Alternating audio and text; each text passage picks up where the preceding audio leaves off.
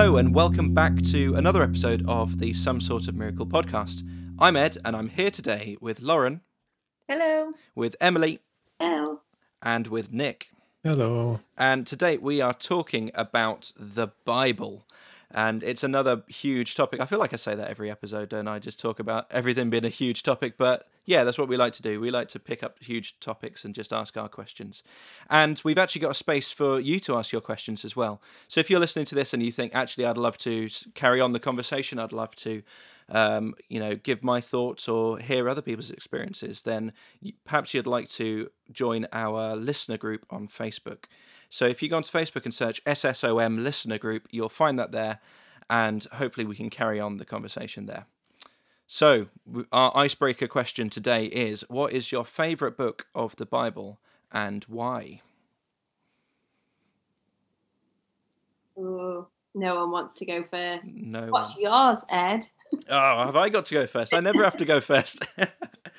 um, I'm I'm gonna actually I'm glad I'm going first. Was I'm gonna take um any of the Gospels? Can I just say that? Any of the the No. four? No. Okay. Cop I'll- out. I'll go Luke. I'll go Luke.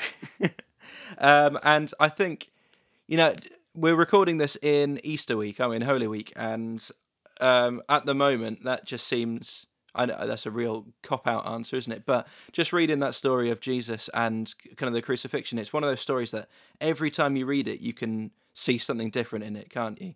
And it's, yeah, I, I feel like I actually don't have a grasp on what's going on there, and part of me loves that. Part of me loves like the mystery of actually like tr- trying to grasp at something that is beyond me. Um, and yeah, there's there's so much in in that story that yeah, I just it never gets old. So that is going to be mine. Nice. I think I'll tag onto the back of that Ed because I'd say probably Matthew because it's fairly fairly Jesus heavy as well. hmm Um, obviously you got the story recorded in there as well, but I just like yeah, just seeing his interactions with people and yeah, tr- trying to understand a little bit more about where he was coming from and the kind of people who are speaking. So it's a good good place to start. I'm worried that the next two answers are going to be Mark and John now. But, but actually, I'm, I was going to say Mark's Gospel to begin with, simply because um, we do a study of that at school with the students. It's a brilliant Mm. gospel for them to to learn about, and because of the teachings of Jesus in it. But actually, um, and and it's it changes sort of dependent. You know, it's seasonal, isn't it? Which is your favorite book of the Bible? So, um, but I'm going to say actually probably Acts. I think the like revolutionary way of living. Lauren's looking at me now um, as if to say I've just stolen that from her. But yeah, just the revolutionary way that they live after the death and resurrection. They, they you know, they're living in like upside down world changing sort of ways of having community and the way that the early church was born and i think that is really exciting so i'm, I'm going acts Sorry. Yeah, mine was going to be Acts, uh, just because of like the fast pacedness of it and Mhm. just the excitement and the um, the unpredictability of it. Um, but then also the the ways that we can just like learn so much from it. I just love Acts as well. Um, so it was either going to be Acts or the other gospel, wasn't it? Let's be fair. Yeah, yeah.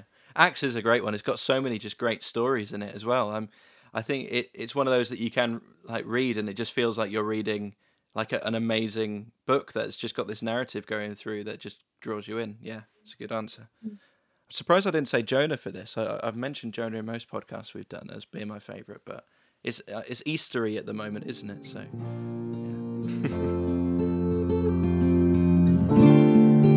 Cool. Should we go on to question one? Yes, I've got a question for today, if that's okay.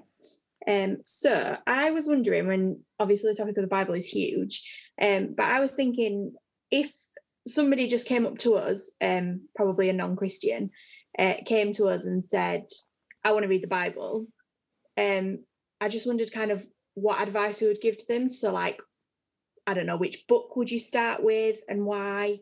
Um, which bits you might tell them to avoid, maybe if that's a thing. Um, so yeah, just just wondered what your thoughts on that were. Mm-hmm. Yeah, I, I would say start with one of the Gospels, definitely. Most people, I think, there, there's a stock answer here is the Gospel of John, right? Has anyone else heard that to start Yep. with the Gospel of John? And actually, probably because it gives this beautiful overview um, that maybe the rest of the Gospels don't necessarily give. It starts with that beautiful, like in the beginning, Mm. word, and the word was with God, and I think it lays out that like lovely overarching narrative of the ministry of Jesus. So probably that's why John. But yeah, I think for me, one of the Gospels to just to understand and examine Jesus and the character of God in human form would be, I think, my advice.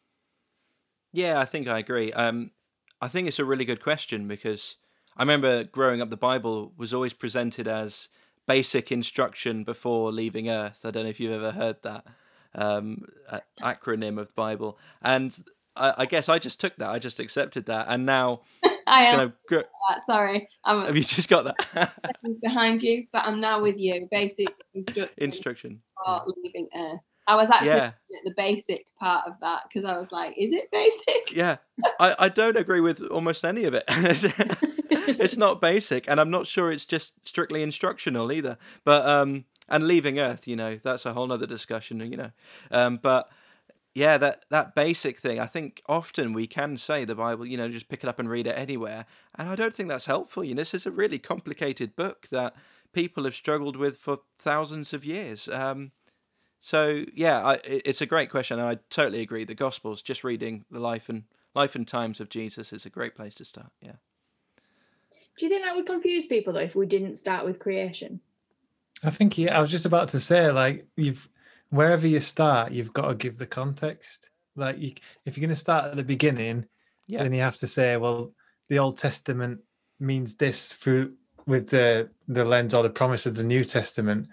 If you start at the New Testament, you've kind of got to explain the Old Testament and the creation and all the rest of it. I, d- I don't think you can start anywhere without without really properly contextualizing it but then how you do that I, like the question Mm. was if you know if you're going to tell someone for the first time i think for the first time i'd say let me just tell you a little bit about what i believe or what's commonly believed about the bible as a book what this bit means what that bit means and then this is how it knits together.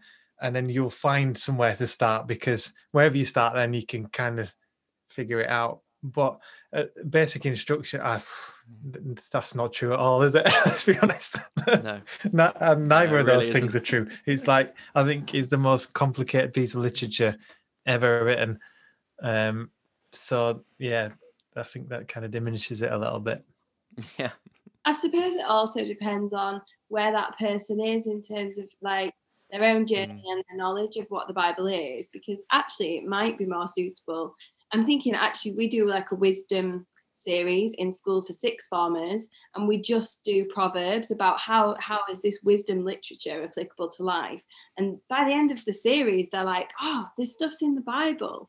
And then you're like yeah and it's really applicable and it's you know it's timeless and it's this that and the other. So i think it just depends also on the person doesn't it? And equally a psalm might be more Mm. suitable for someone's situation. So yeah it's definitely sort of down to the individual experience i think Yeah, because that's really interesting that basic, like the way you do that with the sixth formers is to kind of deal with some misconceptions to start with. Because I guess in a lot of teenagers' heads, it's like, this is a really old book. yeah It's not relevant to me. It none of it makes sense. It's all like spoken in weird language and whatever. And actually to be able to show them proverbs in kind of a modern translation or something and be like, oh, actually, no, that does apply to my life, kind of challenges that misconception to start with. So I guess context is important, but also kind of misconceptions to do with it as well. yeah definitely It's difficult because you don't want to over explain and miss that awe of reading it for the first time, do you? Like you don't want to spoil it almost Spoiler alert! by over explaining But he goes it. back again. yeah. It comes back in the end.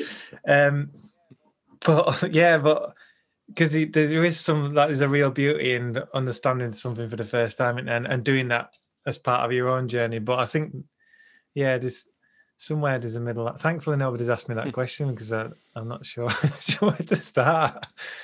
It's difficult. How about spinning on its head then? Where where would you definitely not tell them to start, or or would you tell them to avoid a certain certain bits?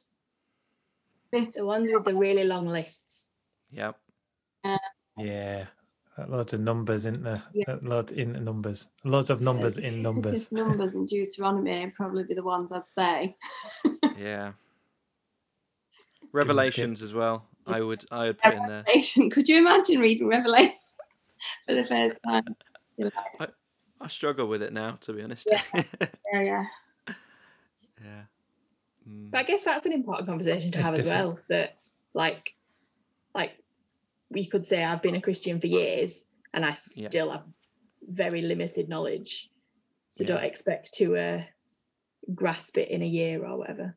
Mm.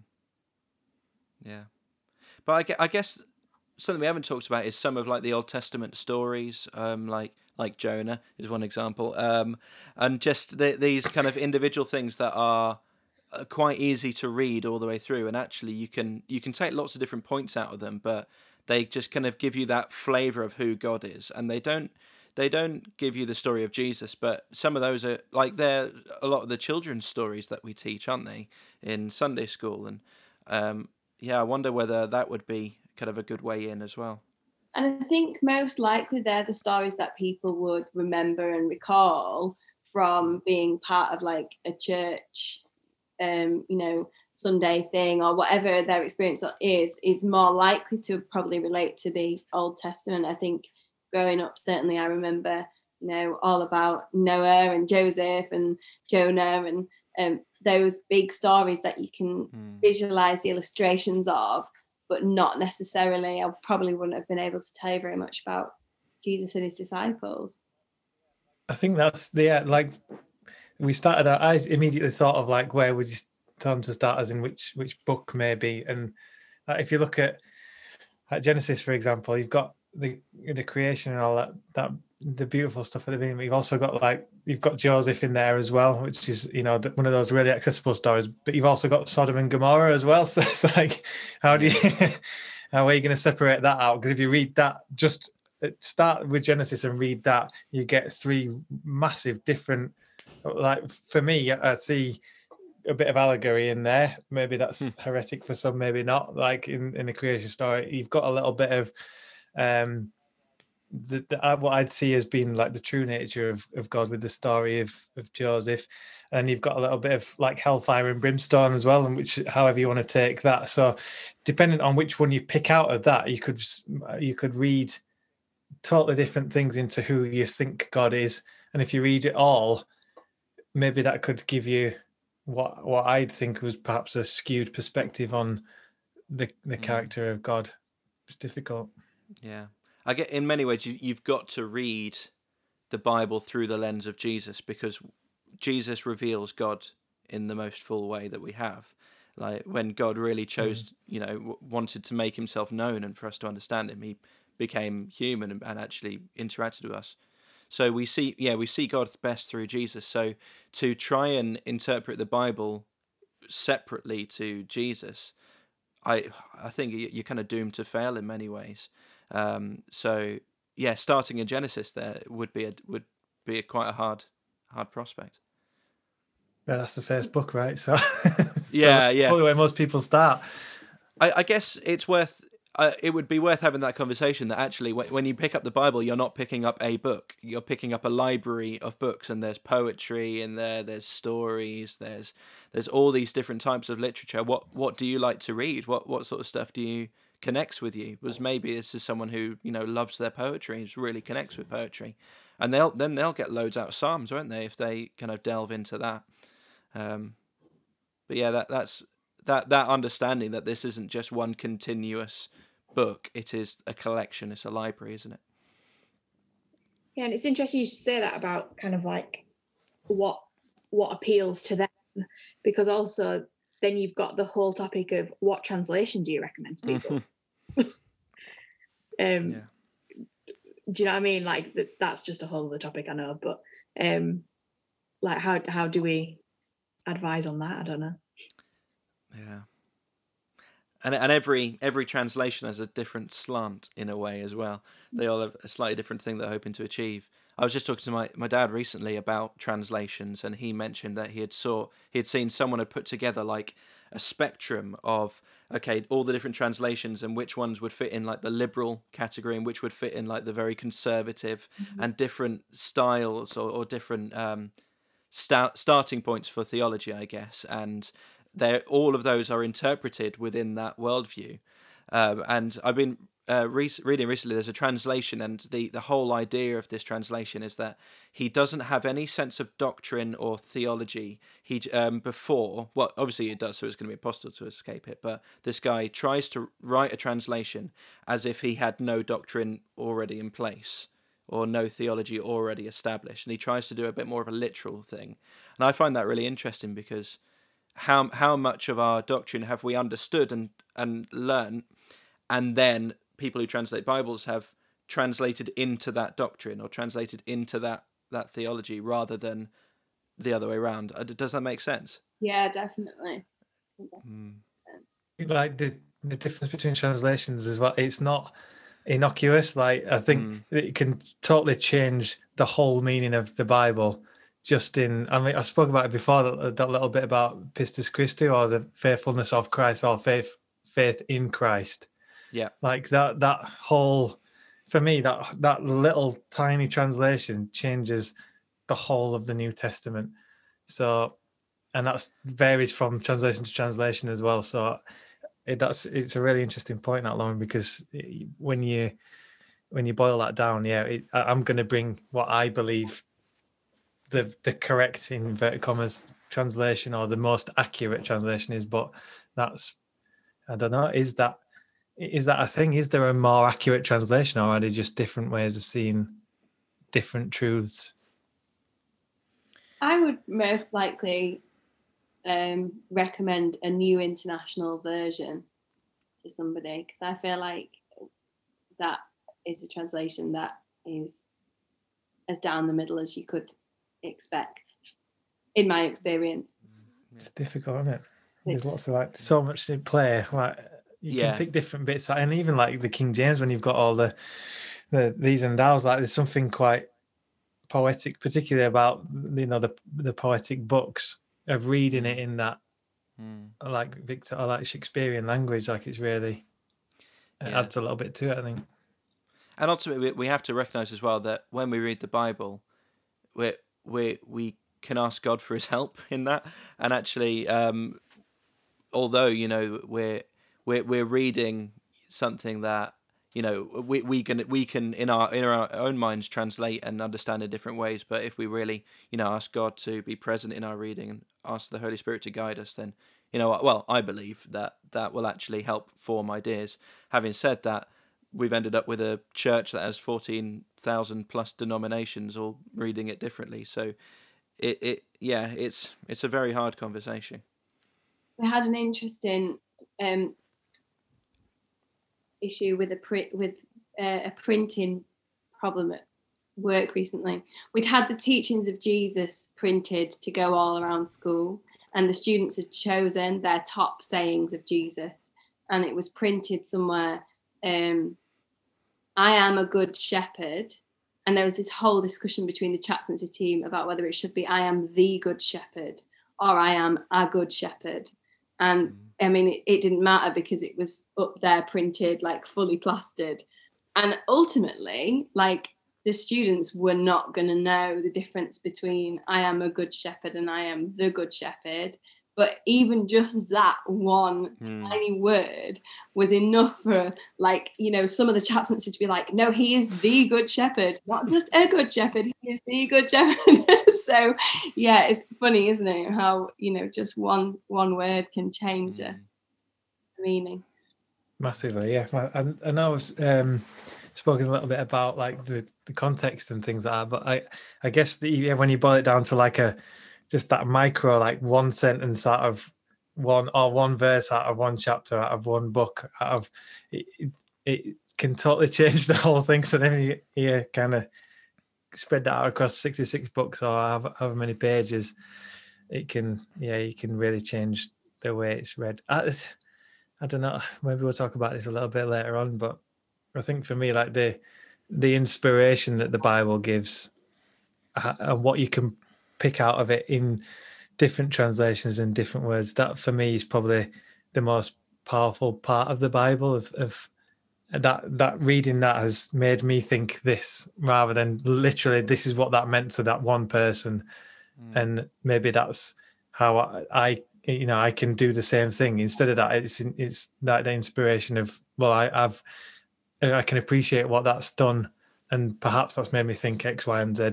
As I say, I think we might chat a little bit about that a little bit later on. But mm. um, yeah, it's it's there's so many different ways to read it in the first instance, let alone the words themselves on the page. It's like it's such a massively complicated thing.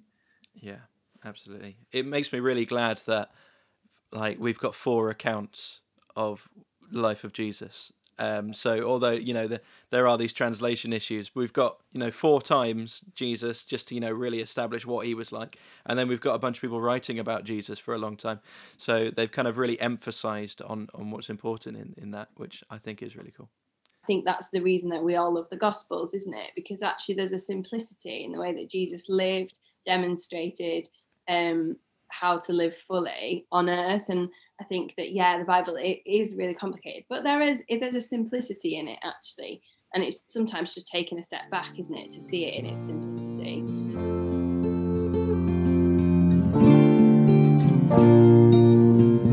But yeah, I think what Nick was saying leads nicely onto this question. So, do you have a particular approach, pattern, or method when reading the Bible for yourself? After saying all that, I've only ever read the Bible chronologically. Like I've I've read it. I must have read it through eight or nine times, cover to cover, and every time I've started chronologically. So I've never read it in the order of the books that actually appear in the Bible. Um, and I've never started at the gospel and come back or started. I've just read it as it would happen historically. Um, and I don't really know why. I just I think to me it made it made more sense as a narrative or as a prose to read it chronologically. Um, I think it's helpful in the sense of you can kind of place what happens where and how one thing leads to another leads to another. Um, but yeah, I, am not sure if going back to the previous question, if I'd recommend somebody else to do that because I think it that's I, I've done that with however many years of being within the the culture of the church and growing up around it. So, um, but yeah, I think I don't know if anyone else has ever read it chronologically or only only read it a certain way, but think it's probably unusual. Can I be honest? Say I've never got through it all, front to front to back. Uh, yeah, really struggle with that. Yeah, I I'm the same actually. In fact, I think it was just um, a couple of years ago that my husband Matthew was um, reading, did the Bible in a year. Just like he did it, he like achieved it, and every single day. And I was just like, I don't have the sticking power for the arduousness of that task like at all. Um, I think I've read most of the Bible, but I definitely haven't read it all. And I think that's a conversation that like children at school would ask me, like, have you read all of the Bible? I'd be like, no, actually, I've read most of it, but there's definitely bits in there that I haven't read. Um, and I think, you know, it's amazing, Nick, that you like were up to the task of doing that. Um, but yeah, I'm, I'm with you, Ed, on that one. Yeah, I am too because I feel like it's I've tried it and it's taken the joy out of it for me. Um, a bit like Emily said, just with the onerous task of it, and I have commitment issues, so um, I start and then it just it just fails. Um, yeah, and it kind of just takes the joy out of it, and it becomes like a a burden. Can I say that? I don't mean it like a burden, but it yeah, it um it gets difficult. Um, but I'm I'm a bit of a methodical person.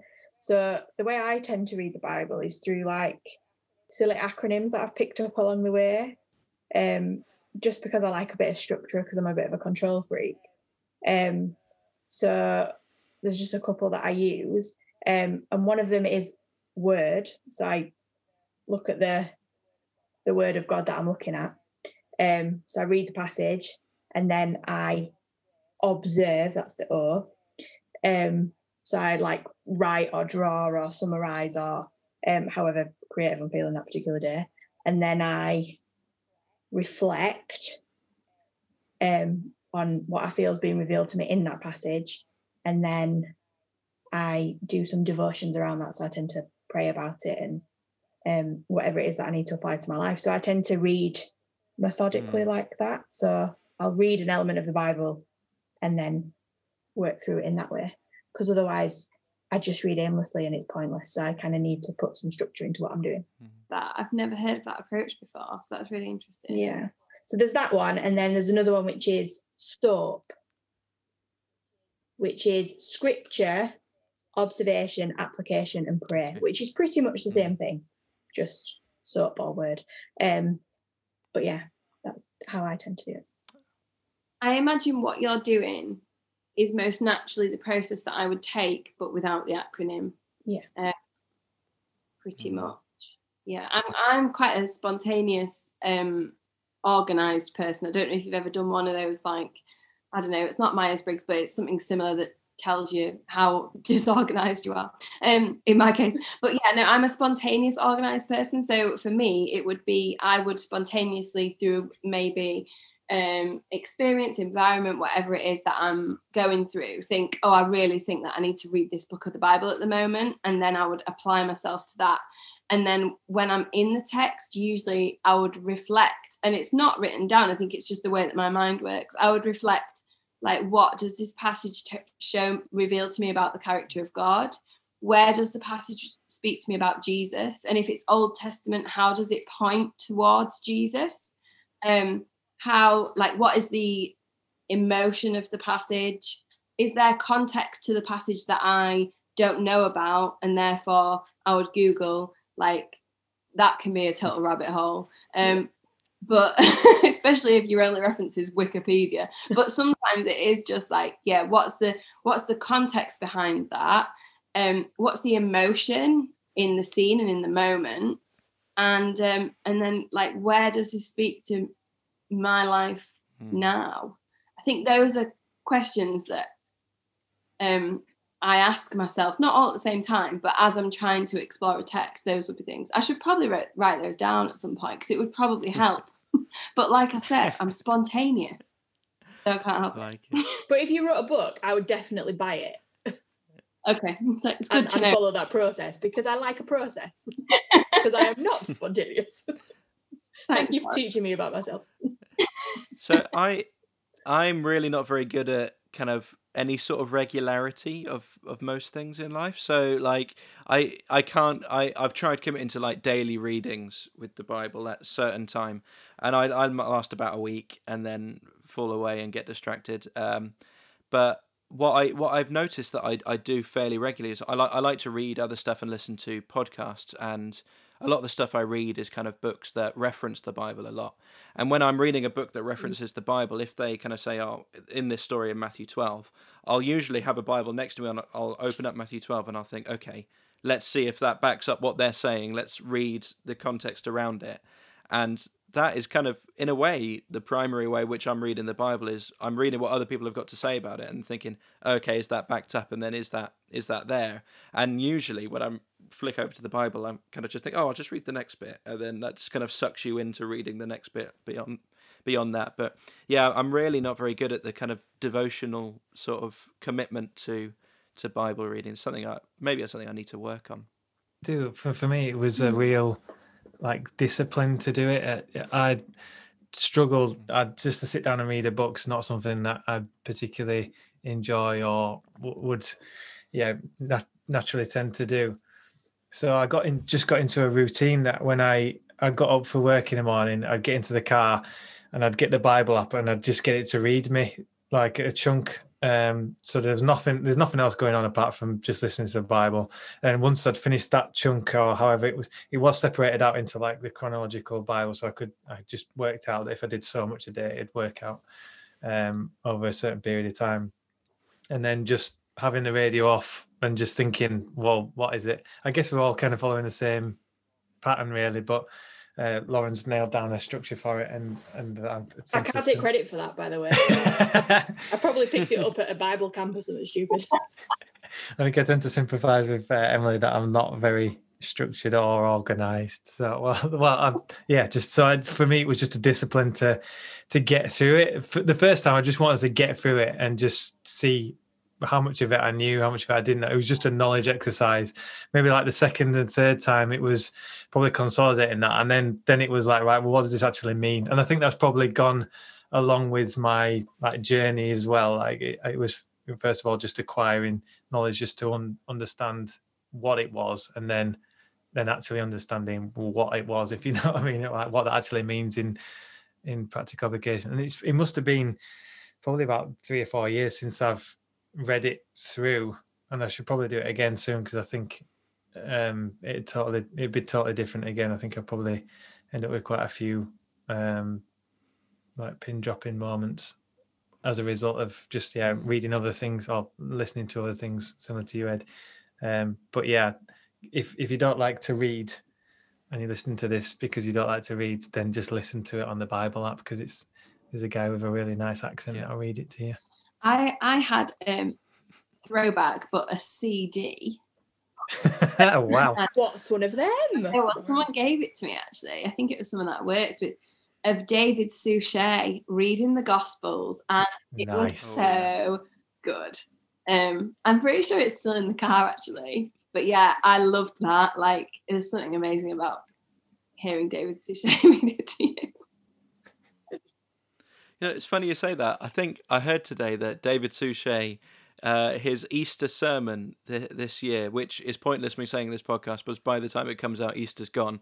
But his Easter sermon is going to be that he's going to read John's Gospel just all the way through um, one Sunday morning. And so there you go. If you, you want to tune in, you can hear him going will at it now. again.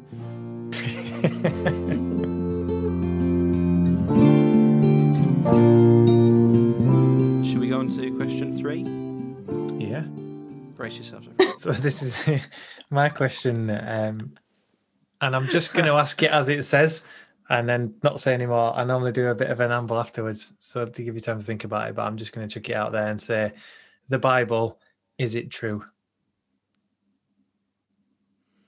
Yeah. That's me doing that simple thing that I do. You you, you got to do so much work around that question to, to get a, an answer that means anything. There's lots Um, of different angles to come at it from. yeah, This is yeah. why I just want to leave it out there to see what you guys, where you come from. So I think the difficulty is, isn't it? Like the question is um vague. Thanks for this. yeah, But I think that you know, if you're going to break it down, is it true? Are there is it true historically? Are there elements of the Bible historically that are true? Like arguably, yes. Like the Gospels are made up of documents that we know there is evidence for archaeologically, historically, all of that kind of stuff.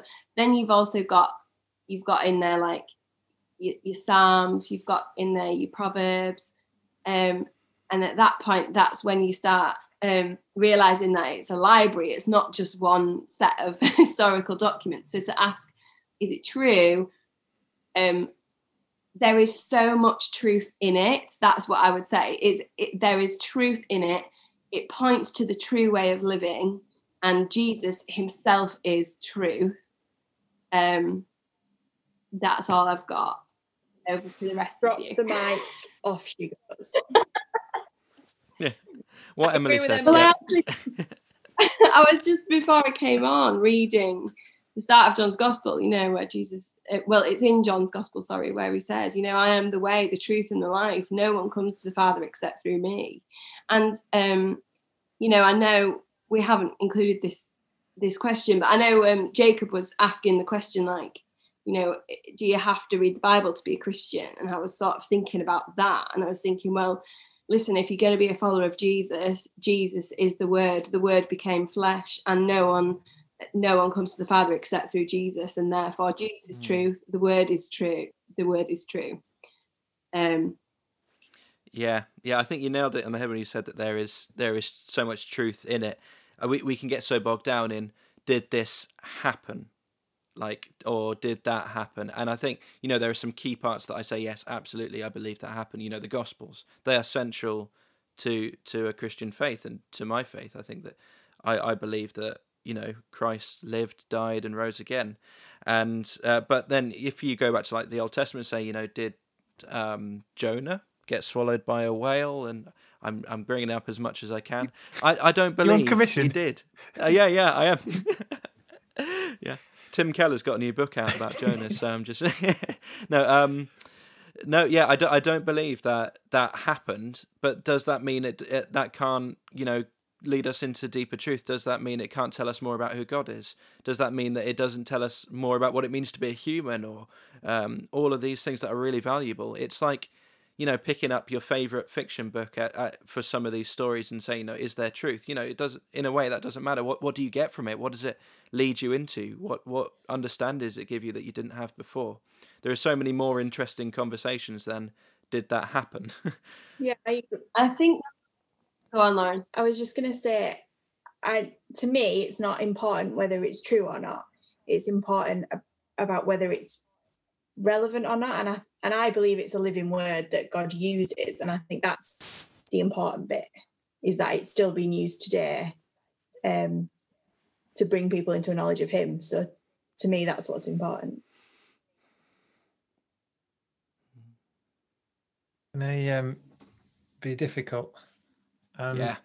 If if that was an essay question at the end, I'd say none of you have answered the question because because I agree exactly what you said, Emma. I think if the question was the Bible, is it truth? The answer would be absolutely, like unquestionably. But is it is it true? I guess is is different. It's a really different question, and like you said, it, there's a lot behind that. Um, and I think for me, I think I come down on a similar side to to what you're saying, Ed, and I think it's probably similar to yourself as well, uh, Lauren. That that the the ins and outs of the historical accuracy, although it does contain a lot of historical accuracy, I think there's also provable inaccuracies within it. Um, I don't think that's con- too controversial to say. It, if that's important or not, it's not to me. But but when you're trying to explain that to somebody else, it becomes very difficult. And I think this is a question that that I'm I could see myself being asked and probably not really figuring out a, a succinct way to say. I'm not sure if it to answer the question shortly. I don't think it's important if it's true or not, but the truth that it contains is the most important part of it. Um, and that that can open up so much. Because it, the question if i'm looking at it from the other side which i always try to do if someone's hammering me and saying how do you know that this this is true? How do you know this is truth? when a lot of it's provably false and inverted commas um or or inaccurate that becomes then then you've got the answer to the question well if that's not accurate then and this is how do you determine between the two or how do you look at each side of it with a different lens which I know you said earlier, Emily, a really nice phrase of, of it being a library. And I think that's where that kind of comes in. But trying to explain that's really difficult. I find it difficult, particularly if I'm talking to non-Christian friends about, you know, the, the Bible itself, particularly if they're feeling that way out and they just want to have an argument about, you know, well, Mm. Lord, this is is nonsense, as they say. Then trying to be prepared for that that question's really difficult. So it, it was a it was a purposefully provocative question. No, that doesn't sound like you. Well, I was thinking like when I was just watching you because you obviously asked this question and then you just sat back with this little smile on your face, like watching us all flounder. I was like, that guy. oh, that guy. Strikes again. Took a grenade and run. Yeah, I think it's worth mentioning that that this is widely disputed amongst Christians, isn't it? So, like, we're kind of giving our opinion on it, but there is a huge range of of beliefs about the Bible, and that you kind of get a camp that say it is totally inerrant is one of the words that they'd use. So there is no errors throughout it; it is all absolutely true, and fundamentally, you, the fundamentalist reading of it is that it is it happened. Everything happened in the Bible, like like the Bible says it did and that like we're kind of all of us are members of the Salvation Army, and that's not the direction that the Salvation Army comes from, but other Christians do come from uh, uh, that direction.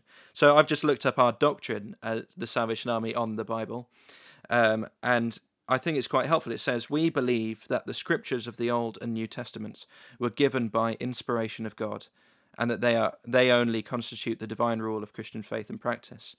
And I think that that line given by inspiration of God, that inspired by God, literally God breathed, is a really um, helpful way of understanding it because that doesn't claim this is a historical record book of, of a series of events.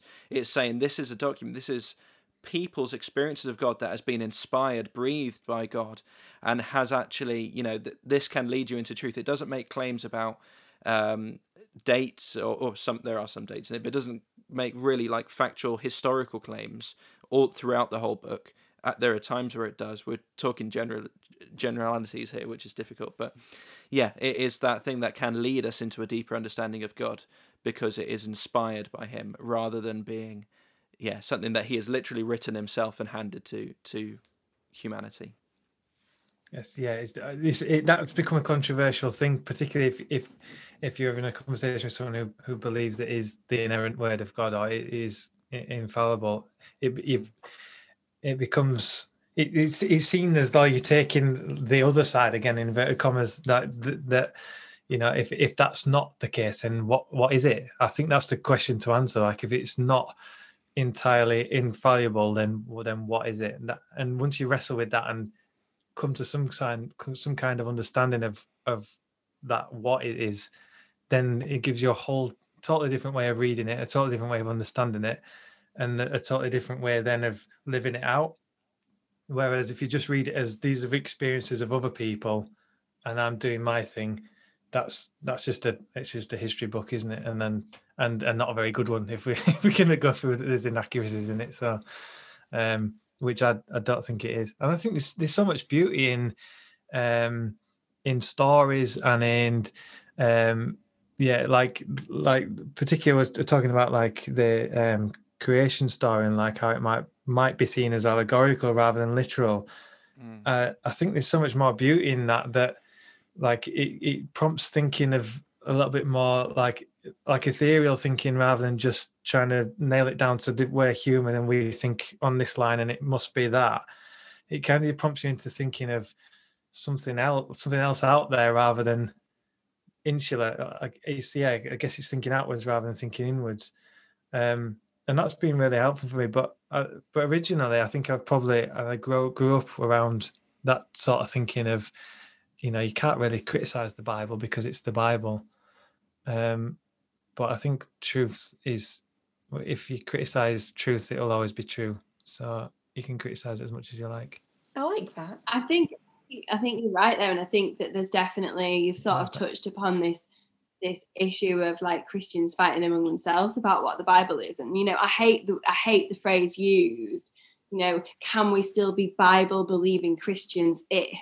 And then they go on to you know say about how you know our cultures are changing and it's shifting and now we're not bible believing christians. And i think mm. oh like aren't you just using that phrase to actually get somebody to align with your own legalistic view and mentality? And is that kingdom thinking? No i don't think it is. So yeah i think it's it's a huge topic isn't it even for christians among themselves to agree on. And i think conversations and dialogues like this really that are the way that it, it needs to sort of happen even among christians well what do you believe the bible is? And also which which bits of the bible do you really struggle with? I think that thing about um about truth i have a proverb on my like cover photo on my social media that says as water reflects the face so one's life reflects the heart.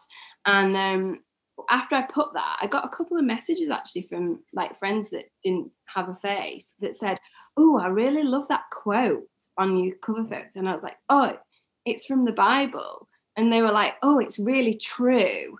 And I think that we've moved towards this culture of sharing quotes that have so much truth in them that actually are quite close to scripture but they've almost been twisted so they're more digestible. But actually, if you examine words that people share, there's truth in them because I think that there's truth in scripture which is eternal, which many people don't even realize comes from the Bible. And I love that. It that makes it easy when sharing faith mm. because you can be quoting proverbs to them and them not even know that you're speaking the word of God into their lives and yeah, that's an amazing thing.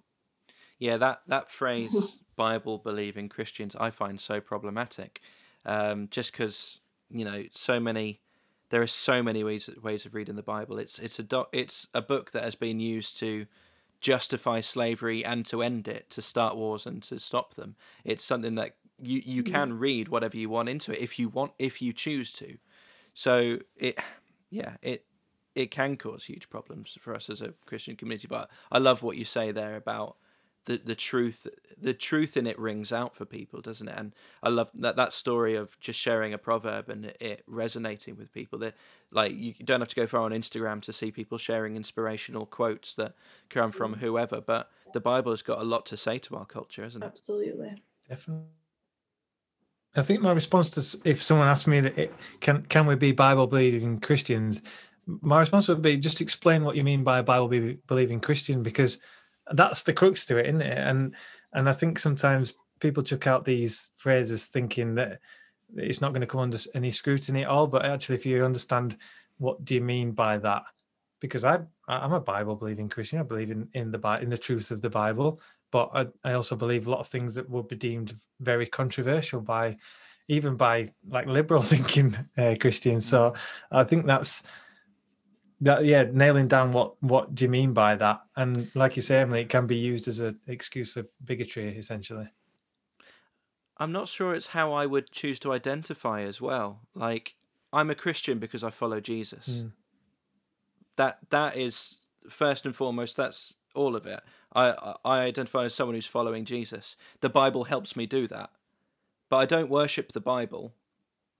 I worship jesus and i will follow jesus. And the bible will really align me in that way but it is not the focus of my faith it's something that is there to help and to inspire and to guide um, but yeah that we i think often it, it's made to be well, this is really controversial, but it can become the object of worship in some sense, Yeah. and that's that's an, maybe another conversation, because that's problematic as well. But yeah, I'm just remembering a time where I was speaking to a student about something, and I, and and so, some kind of quotation rolled off the tongue, and I couldn't remember whether it had been spoken by Dumbledore or by Jesus. and I like said to that, I said to this student, like, "Oh, that's so good, isn't it?" I think that might have been in the Bible. I think that's from the Bible, and they were like, mm, "I think it's from Harry Potter." I was like, "Ah, "Well." yeah. Both very wise people. I I mean, I love Dumbledore.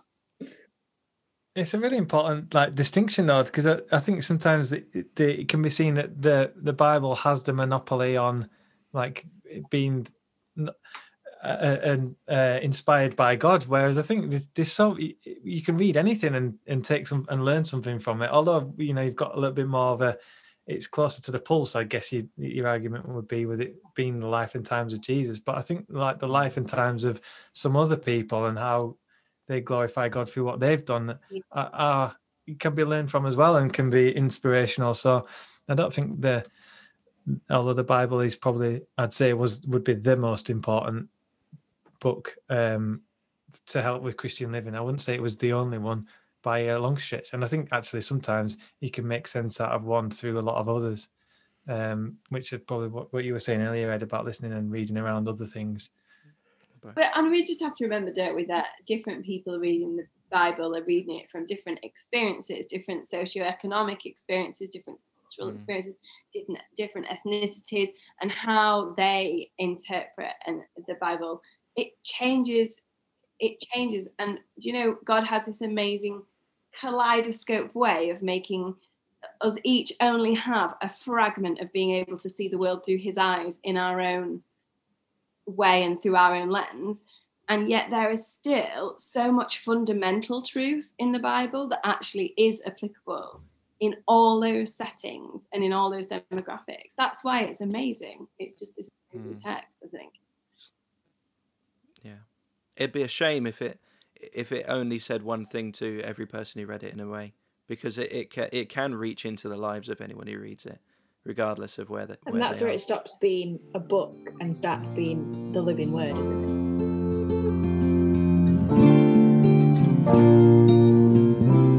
So I think that's all we've got time for today. So thank you so much for listening. Um, please do get involved in the listener group on Facebook. You'll find that at SSOM listener group. I believe if you just search for that group, uh, it'd be great to hear what you think about all the things that we've spoken about, or if there's anything that you think we might have missed. And until next time, see you later. Bye. Bye.